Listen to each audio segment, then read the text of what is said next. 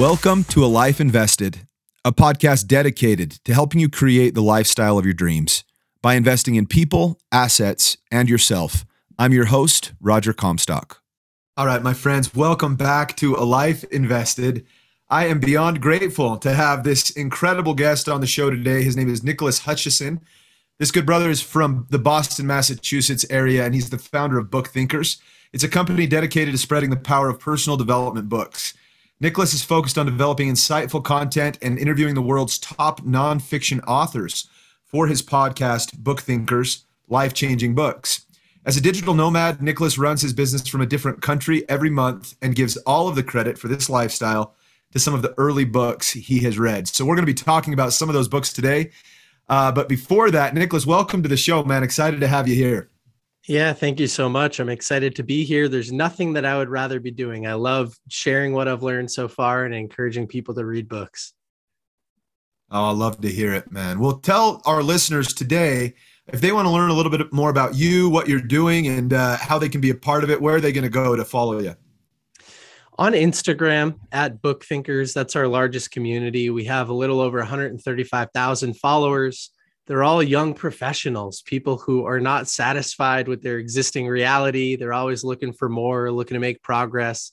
And personal development books are such a great vehicle for helping you get from where you are today to where you want to be.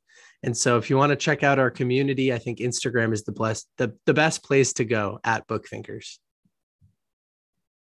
Awesome. And I can attest to that as well. Uh, I, I obviously follow uh, Nick, and man, he does an exceptional job. Um, this guy has built an incredible following, and his content is meaningful and insightful. And so, you're going to be a better person. You're going to be more successful if you go and follow this guy. Uh, Nick, tell us how you got into doing what you're doing, man. It's so cool. Well, I'll tell you what. I grew up uh, sort of as as a normal high school student. I didn't pay much attention in class. I wasn't into reading books or anything like that. I fulfilled more of the the jock sport stereotype at the time. And uh, that that continued in college. I, I, was not very connected to the classroom. I didn't pay attention to my studies very much but i took an internship my senior year at college and one of my early mentors introduced me to the world of podcasting funny enough. I probably would have been shocked to ever tell somebody that i would be on a podcast one day or host one but uh, I started listening to these podcasts, and all of these business type, entrepreneurship, sales type guests were talking about their favorite books. And I thought, you know what? I don't like reading. I sort of have a stance against reading. I don't know why, but all of these super successful people, people that I want to be like, right? Virtual mentors, they're all reading these amazing books, and the same books kept popping up over and over and over again. So I decided to go to my local Barnes and Noble one day. I picked up a couple of great books I read them. And overnight, I went from sort of insecure and confused to secure and confident. And I decided to continue reading and see what areas of my life I could improve. And so here we are, five, six, seven years later. I've got this BookThinkers community, and I'm I'm helping to make other I'm helping other people make that same transition that I did from you know, life is good. I don't need to self educate to wow, there's really power in these personal development books. Dude, I absolutely love that answer. I agree completely. I don't understand why everyone in the world is not um, an Amazon book uh, subscriber, right? It's $14.95 a month, and they can get this information that's worth millions and millions and millions of dollars, and it's 15 bucks a month, you know, for a credit on Amazon. Um, I love that. Tell us a little bit about what books uh, in the bio, right? Some of these these books you read early on in your life made a huge impact in what you're currently doing now. What were those books, and uh, what what could you tell us a little uh, about them? Sure. So the first book that I read, really, I mean, the first book that I ever read, but the first book in the personal development space too was Rich Dad Poor Dad by Robert Kiyosaki and Sharon Lechter. And uh, that book is a favorite for a lot of people because it's short, it's easy to implement, the ROI is almost instantaneous, and there are a lot of epiphanies that you can achieve from reading it.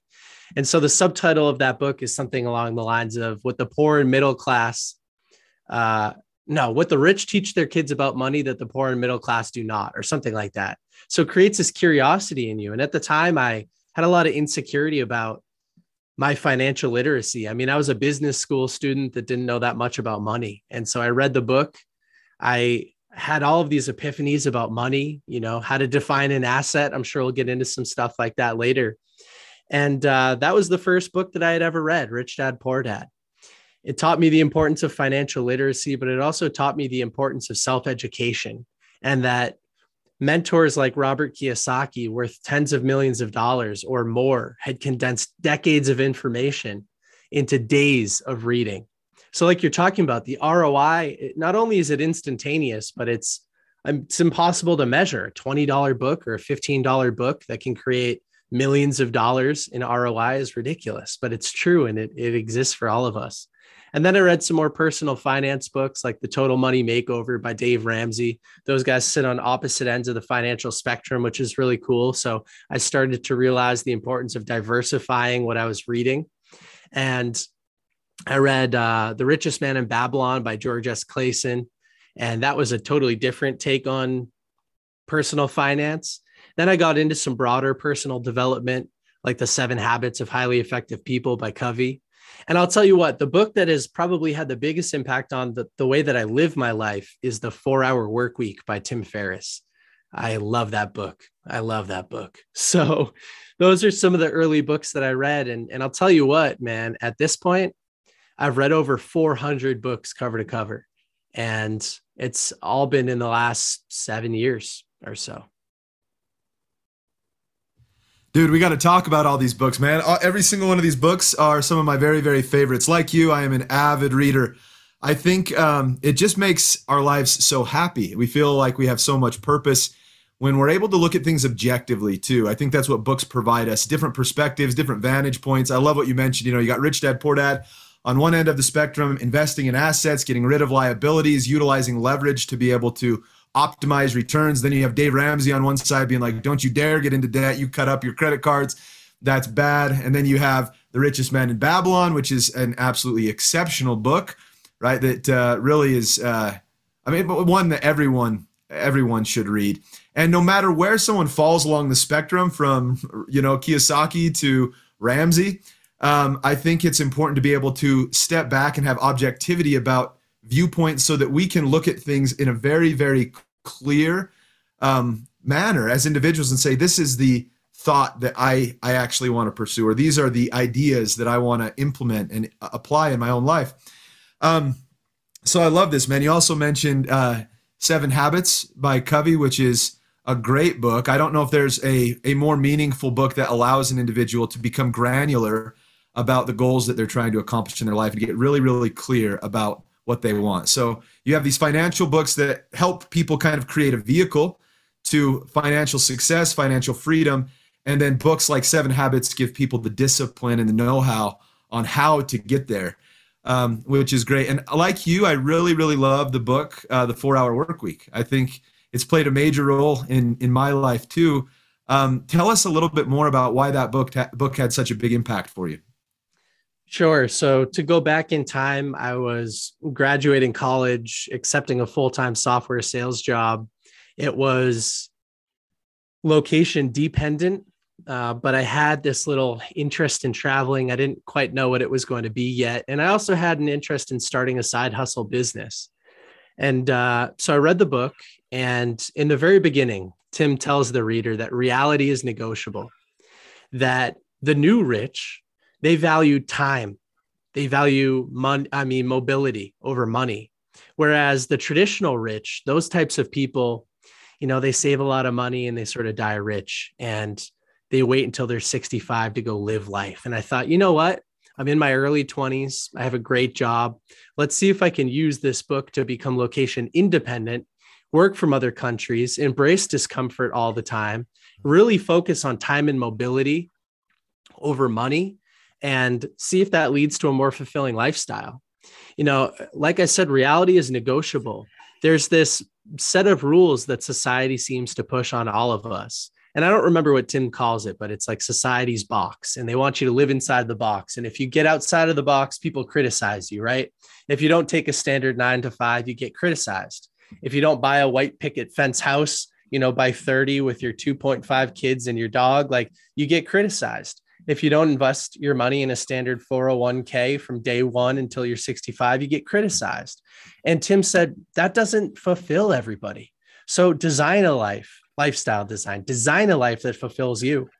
And uh, I followed that book to a T, man. I, I was able to take that book, uh, become location independent, work from other countries, embrace discomfort all the time, uh, I was able to start my side hustle business and use all of Tim's like automate, delegate, eliminate frameworks, uh, virtual assistants, 80 20 principle. I mean, there's just, there's an infinite amount of subjects that we could talk about from that book. And I think I've, you know, there's, there's a criticism that I'll tell you that I hear sometimes being in the space full time, which is that some authors create unrealistic expectations. And sometimes the book, The Four Hour Work Week by Tim Ferriss gets tossed in that bucket Nobody can actually implement these things. Nobody can design a life that totally fulfills them. We have to play by society's rules. Tim is setting you up for failure.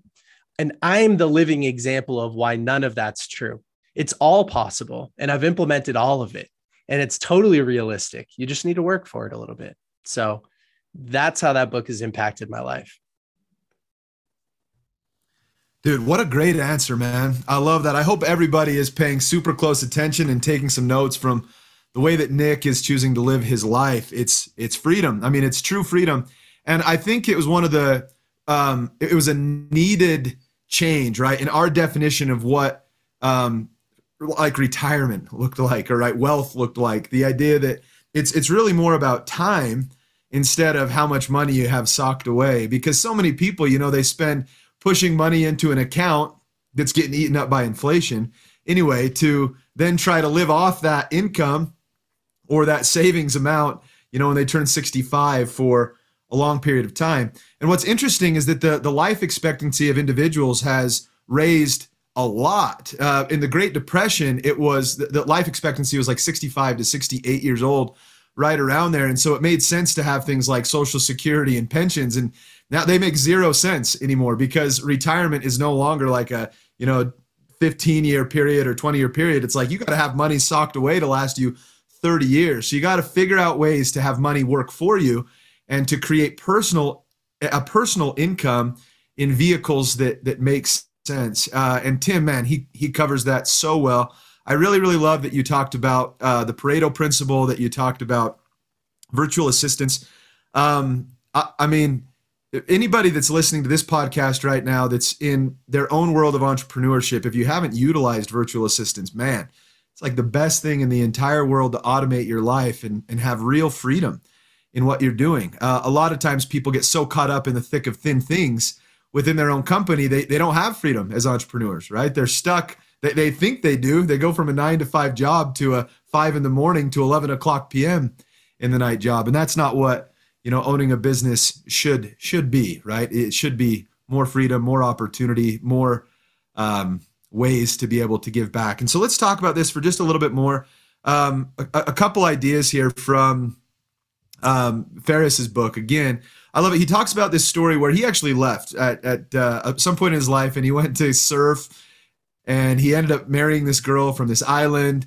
And uh, it was cool. He used to kind of guide these executives on these surfing expeditions, right? Um, and these people would spend a lot of money to go out and hang out with him while he taught them kind of how to do what he did. And they would say things like, "Man, I wish we could have the life that you that you have." And he would say, "Well, why not? Why don't you?" It's like, "Well, no, we got to go back to work. You know, that's that's kind of we need to to do." And what he what what he tries to explain in that book is that anybody, as long as they're willing to learn and put in the time to do it, can have that same life. And you, uh, Nick, illustrate that so well. Um, I, and so I really, really appreciate what you've shared. Um, I want to talk to you a little bit about your experience in reading books and, and getting through so many. Um, I'm sure you're familiar with Jim Kwik, Limitless, and uh, you know some of his reading ideologies. Are you a speed reader, or do you go through the book, uh, you know, word by word? Great question. And and yes, I'm definitely familiar with Jim. I had him on our podcast. He was one of my first guests to review Limitless. And Jim talks, he has a great metaphor in the book. And I'll start with this metaphor. He says, if you're driving in your car through a neighborhood and you're only going 20 miles an hour, then you have the opportunity to kind of look out at the different houses, the mailboxes, noticing somebody walking their dog. You you're not fully focused on the road because you're going slow and it's easy to, to get distracted. But if you're whipping through, like you're going through a neighborhood at 65 miles an hour, you are glued on the road. Why? Because you can't focus on the mailbox, the house, the person walking the dog. Otherwise, you're going to crash your car. And the same thing happens with reading for me, I used to think, oh, it's nice to just casually read a book. But then you start to wander, you get distracted, you have to go back and reread the pages. It's like you didn't even read them at all. You don't retain anything. But if you deliberately try to read faster, you don't need to implement all of the speed reading techniques. But if you just try to read faster, then you won't be able to get as distracted. It's like driving 65 through a neighborhood instead of 20.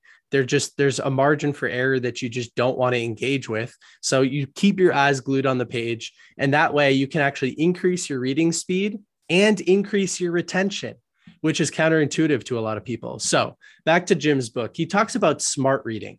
And I do pay attention to a lot of that stuff.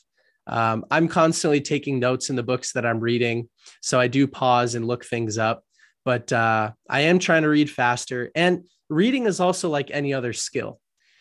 On day one, it's going to be a little bumpy. I mean, you're not used to sitting down and focusing for such a long period of time. You're not used to reading these books. You don't know how to synthesize the information, reflect on it, look for takeaways, highlight, underline.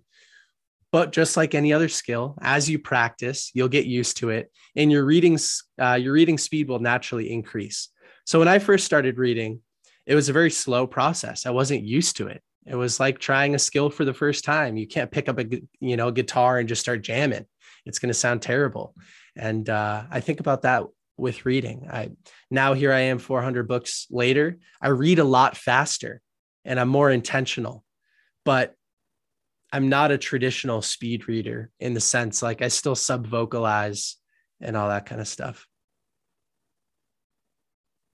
Dude, that's great insight, man. I love it. Yeah, and if you guys haven't read the book Limitless by Jim Kwik, I would do it. There's a couple like staples you need to have in your library that are just extra, extra important in getting you from point A to point B uh, uh, in an exponentialized fashion, right? Really, really quickly. I would say Rich Dad Poor Dad, as Nick has, uh, you know, mentioned here. Think and Grow Rich by Napoleon Hill is Killer Shoe Dog by Phil Knight. Limitless by Jim Kwik. You know these these books, As a Man Thinketh by James Allen. Um, these books are just really, really great ones to uh, digest, and um, and knowledge really isn't power. Knowledge applied is power, and so what's important about um, these books is reading them and then actually applying what's taught inside of them. You know, going out and doing it, getting uncomfortable. I love that Nick mentioned that earlier in the podcast as well. He got really, really comfortable getting uncomfortable, and that is what has allowed him to enjoy this incredible life of freedom and excitement and uh, time, right? He has time to do whatever he would like to do because he has applied these principles, and I love it. Um, let's talk just a little bit about because I, I'm I'm certain, I'm absolutely certain that the listeners on this program are interested in some of these speed reading techniques. Um, one of the words that Nick mentioned was this idea that may be a new concept to some of the listeners here called subvocalization. And this idea is something that we were taught in, you know, elementary school, preschool, and that's to, you know, as you're reading a word, you kind of say it. You'll notice uh, to anybody listening right now, you'll notice as you're reading, you kind of say the word in the back of your mind. If you're if you're reading something like the cow jumped over the fence, if those were the words, you would be looking at them, and your brain would actually be saying those words. But what Jim teaches people to do is actually group words together and they have meaning, right? We're able, human beings are incredible. I mean, they're just amazing, and our brains are just like supercomputers. So we can take 20 words, group them in together, group them together into one meaning, and our brain will pick up on that. And so what Jim says is actually take your finger or something like a pen and run it underneath those words that you're reading, but don't spend time to say each word. Just let your mind kind of absorb those words as you go across them, and you'll notice your reading speed increases. And paradoxically, it's interesting, your comprehension goes up. I've noticed the same thing that you have um, applying those speed reading principles, you actually get way more out of the book, and you find that you, you, you know, retrace less, you know, to the pages that you've already read before. So thanks for for uh, going through that, Nick. That's awesome. Yeah, I'll, I'll um, mention one other one real quick, which is that please when we're reading, you don't always have to read the word that your eye is focused on, too. Guys like Jim and Tim Ferriss, they marginalize the book. So they go in, they indent one or two inches from the actual margin, and they only read in the middle of the book, but your peripherals are able to pick up everything. So that's a way to read faster as well. And I actually interviewed Howard Berg. He's he has a Guinness World Record for the world's fastest reading. And he talks about a lot of these subjects as well. So if you're interested in learning some of those subjects, check out that podcast of mine, BookThinkers Life Changing Books, Howard Berg. He's a really cool guy. He's got an interesting backstory and he can read at some obnoxious speed, like thousands of words per minute. It's crazy. And and please, those people that are listening, do go check out Nick's podcast. Right, you're going to get a lot of information and a lot of application based um, principles. Right, you can take right from his podcast to your life and make your life better, which will be great. So so go do that. It'll be a, a meaningful experience for you. I want to ask you, Nick, because you're an inspiring person, right? People look up to you, they want to be like you, they see you and they think, man, how's he done what he's been able to do? So tell us what your habits are and maybe along with those habits, what your schedule looks like, like your morning routine and how you've been disciplined enough to be able to execute on those things.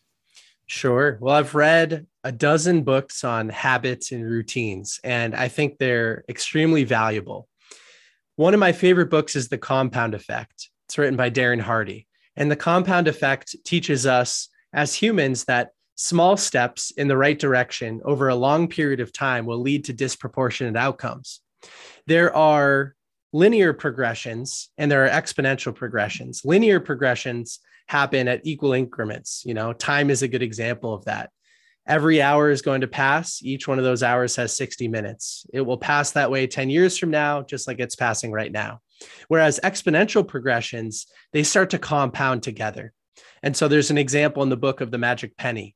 Would you rather have $5 million today or a magic penny that doubles in value every day for 30 days? Well, of course, you would pick the 5 million, right? Well, no. As the penny doubles in value every day for 30 days, it ends up over $10 million. And that is very hard for human brains to comprehend because we've been so used to these linear progressions like time. So, compounding can happen with habits. Do you want to become healthier? Do you want to become wealthier? Do you want to become happier? It doesn't have to happen in these big chunks. How do you eat an elephant? One bite at a time. These little 1% improvements can make such a dramatic difference in your life over one, five, 10, 25 years. And so for me, I'm looking at who do I want to be in the future? And what little things can I do today that are going to make a big impact five, 10, whatever, 25 years from now as they compound? And one of the best ways to insert these activities into your daily life is by building a routine. And there's a really cool book by Ed Mylett. And in that book, he talks about bookending your day. If you control the beginning of your day and you control the end of your day with a solid routine on each end, the likelihood that you can get some control over the whirlwind of chaos in the middle goes up. And so I've had a morning routine and an evening routine for the last five years now. And although the routines change, they always leverage that idea of the compound effect that small steps in the right direction will compound over time. And so there are certain things that I focus on. I focus on those three categories health, wealth, and happiness. So, an example of a health based routine is I wake up in the morning, and the first thing that I do is I drink this miracle morning cocktail that I got from a book called Own the Day, Own Your Life by Aubrey Marcus, which has Himalayan sea salt, which has 84 minerals and nutrients in it, and lemon to sort of kickstart my digestive system. And that's a great way to wake up. You rehydrate. That's a health related item. A lot of people just drink coffee immediately when they wake up. And in the book, he uses a fun metaphor. He says, drinking coffee first thing in the morning before you rehydrate your body is like waking up with a fire alarm instead of an alarm clock it's too fast. You need to ease into it. And so that's an example of a health related item that I do in my morning routine. As far as wealth, there's tons of stuff that I've got going on, but I love to journal. I love to visualize. I love to say affirmations. And a lot of those are related to my wealth. And in terms of happiness, I think one of the most important parts of my morning routine is gratitude. There's a quote from the book Life's Amazing Secrets by Gaur Gopal Das. He's an Indian monk. And he says that it's not happy people that are grateful, but it's grateful people that are happy. If you deliberately focus on practicing gratitude on a daily basis, you will rewire your brain to default to gratitude. You will ingrain that gratitude into your subconscious and you'll be able to improve your baseline for happiness. And I just simply journal three things that I'm grateful for every single day or say them out loud. So, those are some examples of what's in my morning routine. But I'm also one of those total nerds. I mean, I've used every piece of biohacking technology, happiness related technology, meditation technology. I've got uh, an activity tracker that I measure all of this in. That's a shared Excel spreadsheet with my friends and, and myself, where we update our activity. And I've had morning routines that are 25 steps long, and I've had morning routines like I have right now that are only three steps long. So it definitely varies. But those are i know that that was a lot of information man but those are some of the things that i pay attention to and some of the reasons why i pay attention to them dude the more information the better man we're just soaking this up dude and i hope the i hope the listeners are as well uh, when when we have opportunities if there's one thing that i've learned in life it's that the more information i consume the more I understand how little I know, right? And so there's always more to learn. We never really arrive, right? I think that's what really, you know, inhibits individuals from achieving their true potential. You know, they'll be moving forward and they hit this goal. They're like, I did it. You know, I'm here and I don't have anywhere else to go, but, uh, you know, but just here. When really our potential is exponential, it goes on forever. There's so many things that we can learn. And in my mind, I'm thinking there's just not enough hours in the day I would love to learn a ton about uh, you know, quantum physics and everything about science. I could everything about mathematics. I could everything about English and history and all business, all of this stuff. We just don't have enough time, right? It's and so whenever we get these opportunities um, to learn, I just want to my brain. I want it to be like a sponge, and so I hope the listeners are just gleaning so much from you. I know I am. Um, a, a lot of stuff to be able to to apply here. Um, I wanted to talk about a couple things that you mentioned. Uh, really, really great points. First of all, Darren Hardy. If you're not following Darren Hardy, man, I wish he was here with us because the guy is incredible. He is a, a great business mind. Uh, as in the world of self development, he's about as good as they come. He wrote another great book called the uh, Entrepreneurship Roller Coaster. That one is really, really good too. Uh, but the one that mentioned by Nick was the Compound Effect, and it's when I mentioned Staples, I don't know how I didn't mention that book. That's one that should be in those those books on uh, of staples that you should have. Um, I love this idea of the fact that consistency compounds, right? Like this that every single day we do something, and in our minds we're like, dude, this feels like it's just monotonous and miserable, right? People waking up early in the morning or going to the gym, they don't really see the difference in what's happening, right? But they're changing they're changing so much from these little tiny small you know habits that they implement. Uh, james allen talks about our mind being like a garden. And we don't when, we grow a garden or a tree or anything that we grow in the ground it, it you don't like water it and the next day you can't even tell right that there's a difference in that little plant. But if you were to look at that plant at the beginning of a year and at the end of a year you're going to see some big changes from these very small consistent habits of watering and nourishment and sunshine. So thank you for mention, mentioning the power of consistency. Man, it's good. And I would also say that uh, our character, who we are, is is really found in consistent behavior, right? Like we can't we can't do one good thing and say, "Hey, I'm a good person." Right? It's like no, like a good person, someone it's, it's you're going to be consistently trying to do good things, trying to help, and that's what makes you good. That's what that that's what will allow you to have a, a meaningful experience is that consistency the small things. Um, you also mentioned the importance of uh, journaling which i love and i, I think uh, this is important for listeners right? Be, because there's a real power in taking what's kind of our mind there's so many things going on up there. If you're like me i mean there's just millions of things going on in your mind at any given time and so it really really helps to take what's up there and bring it into a solid idea and record it and be present. Um, there's another great book you've probably read it, I'm sure, but it was it's written by the pre, one of the previous CEOs of KPMG. It's called Chasing Daylight. Um, it's incredible. It's one of the very best books I think anyone could read. Yeah, actually, it's very much it, so, so like check it out. Check it out, dude. It would be. I would love to hear your thoughts. You have to tell me what you think uh, on Instagram when you when you do read it. Um, but it's it's very similar to a book by Randy Pausch called The Last Lecture. Um, he was uh, th- this guy Gene Kelly was given basically three months to live.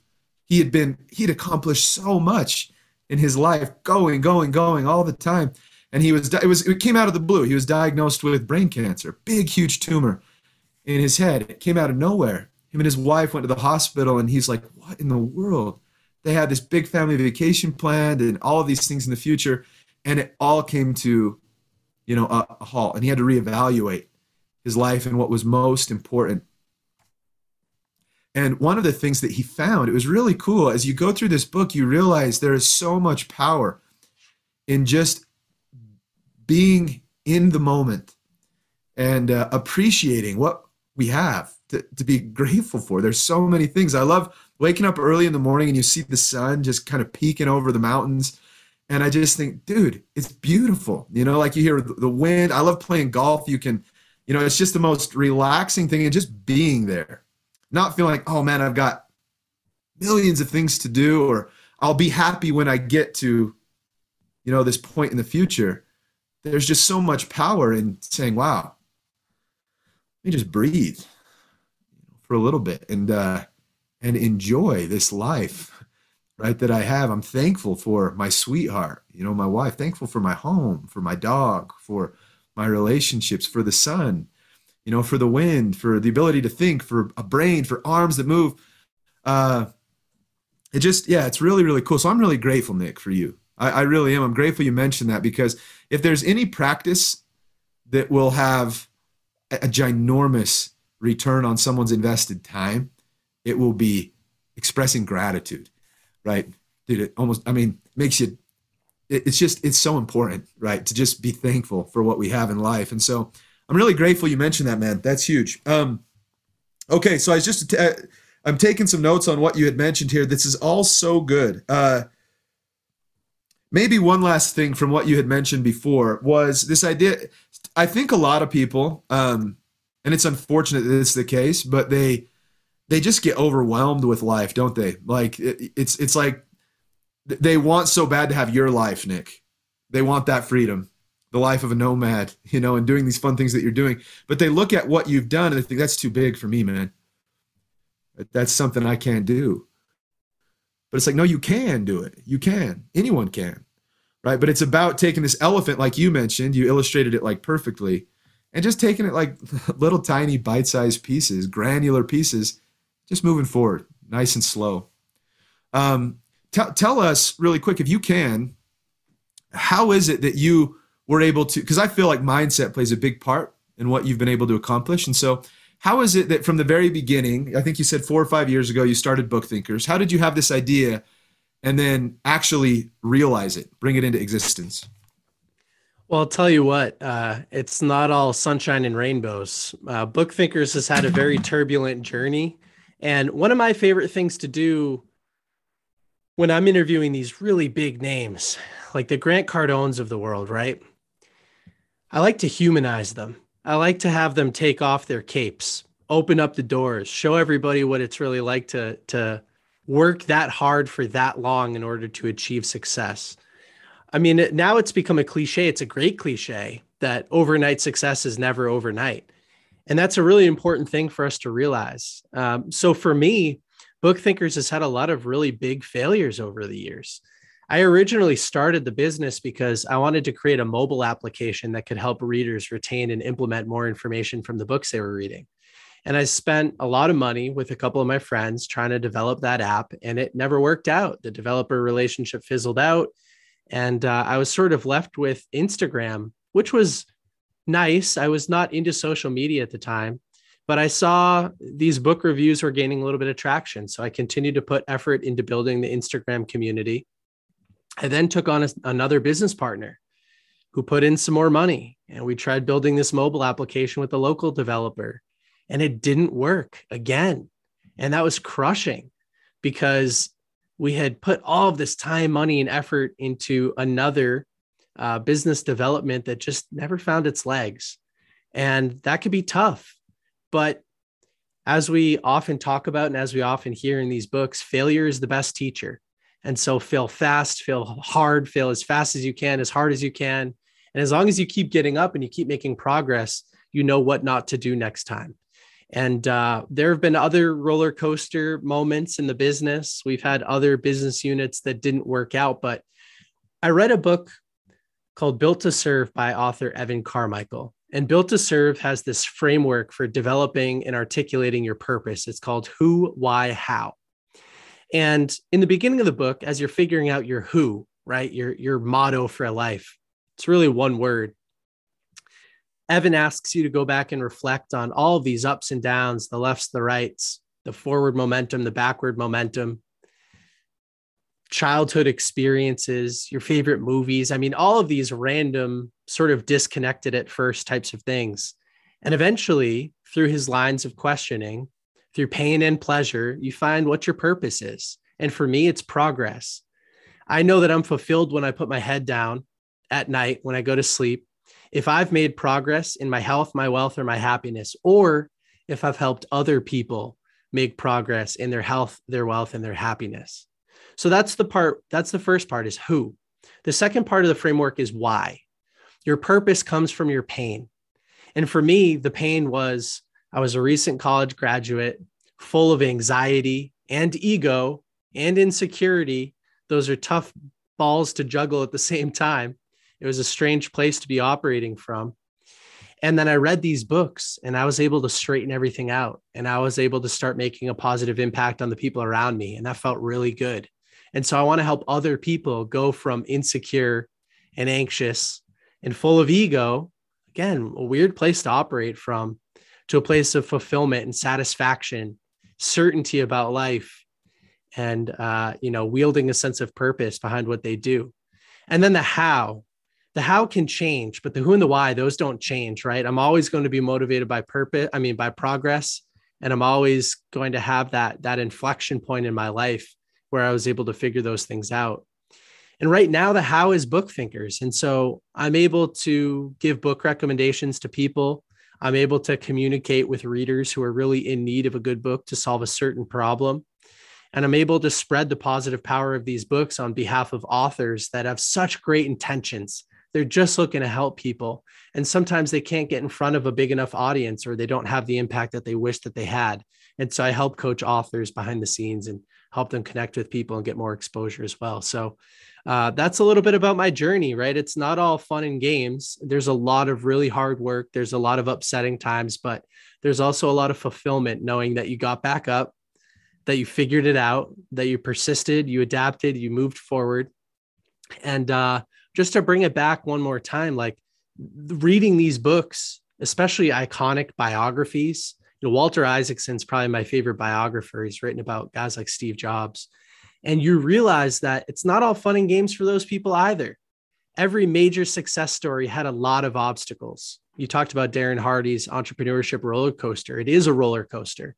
And so once you can realize that, then you can realize, oh, I can achieve that too. Confidence can come in a couple of different ways, but the most common is you see somebody just like you accomplish something that you want to accomplish and that gives you the confidence to know that you can do it as well. And so i'm here to help people with that for sure. Dude this is so good man. Nick you're one of those guys i just wish like i could spend all day with you know in these podcasts. I i get on these shows and it's so fun to do these shows. I just i was literally just while you were talking i was like man this makes me so happy being here with this with this guy. It's so good. We could probably talk for three or four hours. Um, but there's a couple of things that I just kind of want to go over here, uh, maybe, and maybe ask you one or two other questions. We can hop up, but you and I are going to need to stay in touch, man. We, we need to. For You're sure. just a good dude. You're full of goodness, man. I can tell. And it's, it, I mean, no doubt, I have no doubt that it, it your goodness stems from the fact that you have been disciplined enough to glean a lot of meaningful insights in your life that have made you know monumental impacts and because of that you're able to be a mirror you know and do that for other people which i think is incredible um, so let's talk a little bit about what some of the things you just mentioned here and i could not uh, you know, agree or support you more in what you just said. Raise both my hands, my feet to what you just said. This idea that entrepreneurship is not at all sunshine and rainbows. And so, um, entrepreneurs that have found success have drunk deeply from, you know, the, the goblet of bitterness and stress and anxiety and nerve and, you know, long nights crying and wondering what's going to happen and pushing forward and hoping and praying and all of these things. And then you experience these beautiful vistas, you know, that are just like, man, this is why I, I did it. And they make it all worth it. Right. Um, but there's there's a reason that not everybody does it. But what's so cool is that everybody can if they want to. If they're willing to put in the work, anybody can do it. Um, and and that's kind of it's fun to to think about that and to watch people. I've, I've got I've got a bunch of students that go through my program and I love watching them find success, but in in a way that is, uh, I mean, in the most uh, in the best way possible. I love watching them struggle too, because I watch them grow. I've got individuals in my in my program that you would never you never would have ex- expected or suspected uh, to be entrepreneurs or to be successful, and they um, they're crushing it, which is so cool to see. Um, and I love, you know, you, you talk about vulnerability, and that's really important. We could spend a lot of time talking about Brene Brown and the good work that she's doing to help people understand uh, how important it is to be genuine and authentic. And it's so vital that people realize that failure is good. It's one of the best things that they can ever experience. If somebody's like, I'm going to be an entrepreneur, you know, and I'm going to go just crush it, my first take, and they're in for a whole lot of hurt because they're going to get they're going to get punched and kicked and knocked down and then when they're down they're going to get kicked and punched again while they're down and the cool thing about entrepreneurship is it's saying well no i'm going to get back up and i'm going to keep going you know until finally something works and it works well. And what's cool is a lot of money then comes but it's the money is a byproduct of just the the the, the impact right that you that you get to have in people's in people's lives. And this kind of goes back to this is a great place to kind of start summing up everything we've talked about. But you know stephen r. Covey this idea of beginning with the end in mind right like we think about what is our legacy what what is going to be you know nick's legacy that he leaves behind and uh, no doubt it's going to be an amazing one right? It's going to be amazing. People that knew you and been a part of your community are think, man, that guy changed the world. He impacted us for good, made me want to be a better person. He inspired me. And that is kind of what keeps the, these entrepreneurs, it, it, it's what keeps them going, which is also an odd principle because a lot of people who don't quite get it yet think that it's money and it's not. money does not, I mean, money is, it's not, it, it it's just a magnifying glass. It allows you to do more good if you have it, right? Or people that are bad, it can allow them to do more bad, right? And so money is just really kind of this neutral thing that allows us to be able to make an impact. But what's super cool is when our why is rooted in changing the world, like changing an individual person's life and making it better, helping them love more, I, I love you know, or helping them experience more happiness or more positivity or more meaning or purpose, then we can do anything, like absolutely anything. Like, why did Elon Musk sell to eBay, make a hundred and whatever million dollars? I mean, if it was about money, like truly, if it's about money, the dude should have just stopped and hung out on a beach, right, for the rest of his life. But wasn't even close. He starts three other companies to change the world. So it's really, really cool to to see that. And so I, I appreciate you so much. And kind of along those same lines that you illustrated here is we're all just rough stones rolling right there's no the one thing i've learned too i'm sure you have too in interviewing these authors it's like no one has it figured out not one right all of these people that everyone else thinks they look at they're like man they must they must really get it and not have any challenges or any problems but you realize like they every one of these authors don't really know what they're doing they're constantly pivoting trying new things you know testing things they're like mad scientists you know, just hypothesizing about what works and what doesn't. And then they just follow based off of a hypothesis what is working. And that's what's so fun to learn from. And I love that. So um, I appreciate that. I really am I'm grateful that you shared your experience with your app, you know, that you were going to build because it's interesting too to see how people get to where they're going uh, and where they started. Because if we look at like, um, man, if we look at Amazon, probably one of the best examples. It's like they were a bookstore, you know, and they totally pivoted into this wonderful thing as they just started moving forward. And that's one of the most vital principles for somebody to understand. They have an idea, they're like, I should do this, but then they just don't act. You know, they don't move. But if someone has an idea like you did with BookThinkers and say, we're going to develop an app and we're going to change the world, we're going to move forward. Wait a minute, the app didn't work. You know, it wasn't what we planned it to be, and maybe there's an app coming out, which I mean, if it does, I'll I'll be one of the first people to download it. But it didn't work. So you pivot into something else, and all of a sudden, this beautiful, truly, this beautiful business comes about that's impacting thousands of lives just because you were willing to move. Like just because you're willing to act. I think it's amazing, dude. I think you're amazing. Right. So I just wanted to mention that. I think that's that's great. Um okay, well, I uh almost done here. Kind of maybe last question. And I guess last statement about kind of what you said too, because you talked a lot about like our our why, our who, our what, our how. Um, a great book that people need to read could be included in their their a list of staples would be Start with Why by Simon Sinek. Um, or uh, Man's Search for Meaning by Viktor Frankl. Because if an individual has a big enough why on, on, on their purpose, then the how does not matter. Like they'll find a way. Right. And, and Mark Twain, this is so good. It's the two most important days in your life are the day that you're born and the day that you figured out why you know? And for me, it's like, dude, I want to help people be happy. You know, like I want people to have a good life. We only get one shot at this. You know, it's like, dude, we got to make it good. And so, like, for me, like my business is so much fun. Like, life is, forgive me, dude, I'm getting choked up, but it's like life is so good and so much fun and so meaningful because what I'm doing is about people I love, you know, and, and money comes, but who cares? It's just it's it's about making impact, which is uh which is great. So thanks so much for everything you've shared. I want to ask you too, um, as we kind of close out here, since you are the book king, the legend when it comes to books and learning from books, what is your very favorite book of all time and why?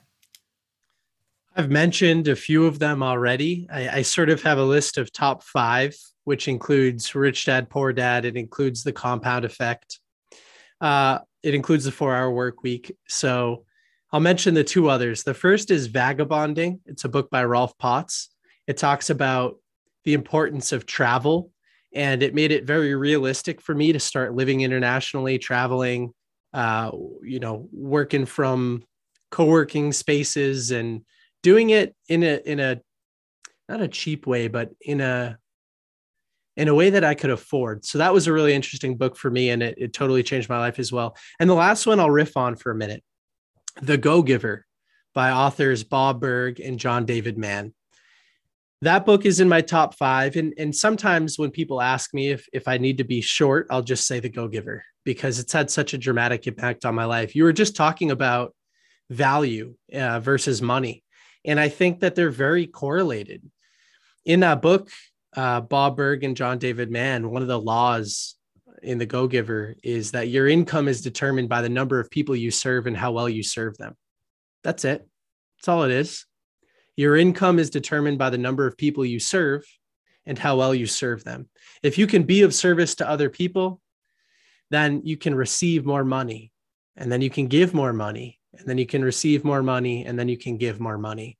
There's a reciprocal relationship between giving and receiving.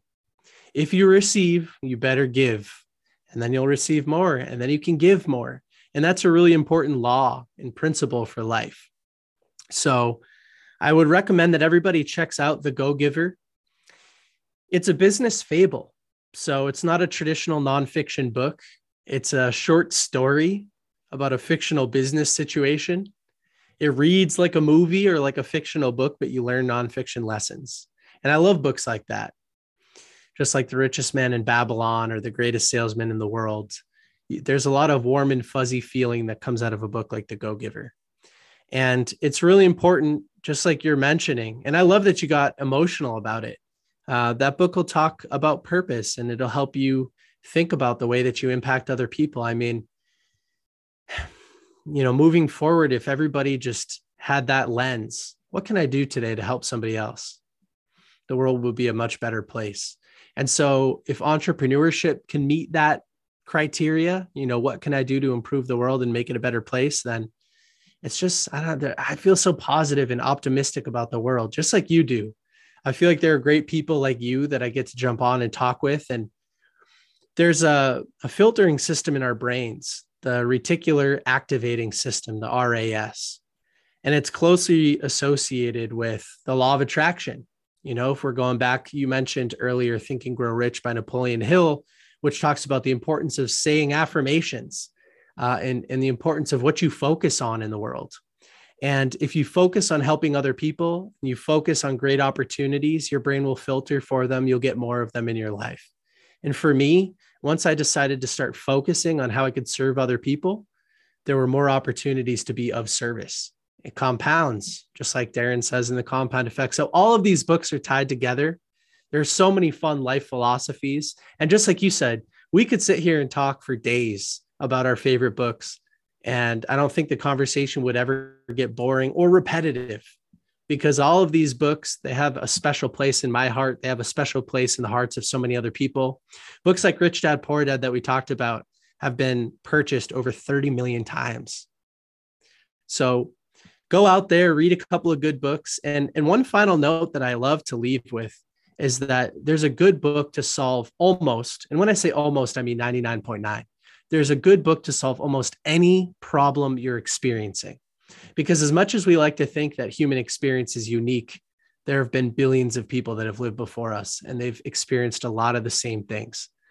And a lot of people have written their stories down in the form of books just to help other people so that they can navigate their lives a little bit smoother than they did.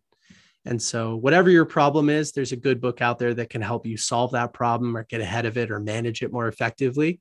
And I'm always available via Instagram DM to answer book recommendation questions. Present me your problem, tell me what you're dealing with. I probably will ask a couple follow up or clarifying questions, and I'll provide some book recommendations. So, Man, that was a long answer to what's your favorite book, but I think a book like Go Giver ties together so many of the different things that we talked about today. And it's such a legendary book. And, and Bob Burg and John David Mann are two really, really good people who have written some really good books. And I love those guys. Man, Nick, this has made my day, man.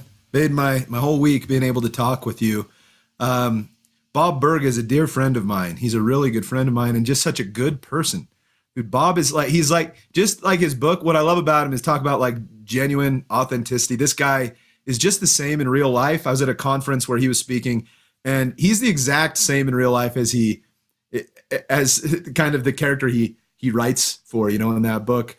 Um, it was it was so funny. Like I saw him up on stage, and he was there was a girl that was like cold. He noticed she was cold. He's like, "Here, take my jacket." He just took off his jacket, and, like threw it to this person out in the audience. I don't even think he knew who that person was. Just being kind.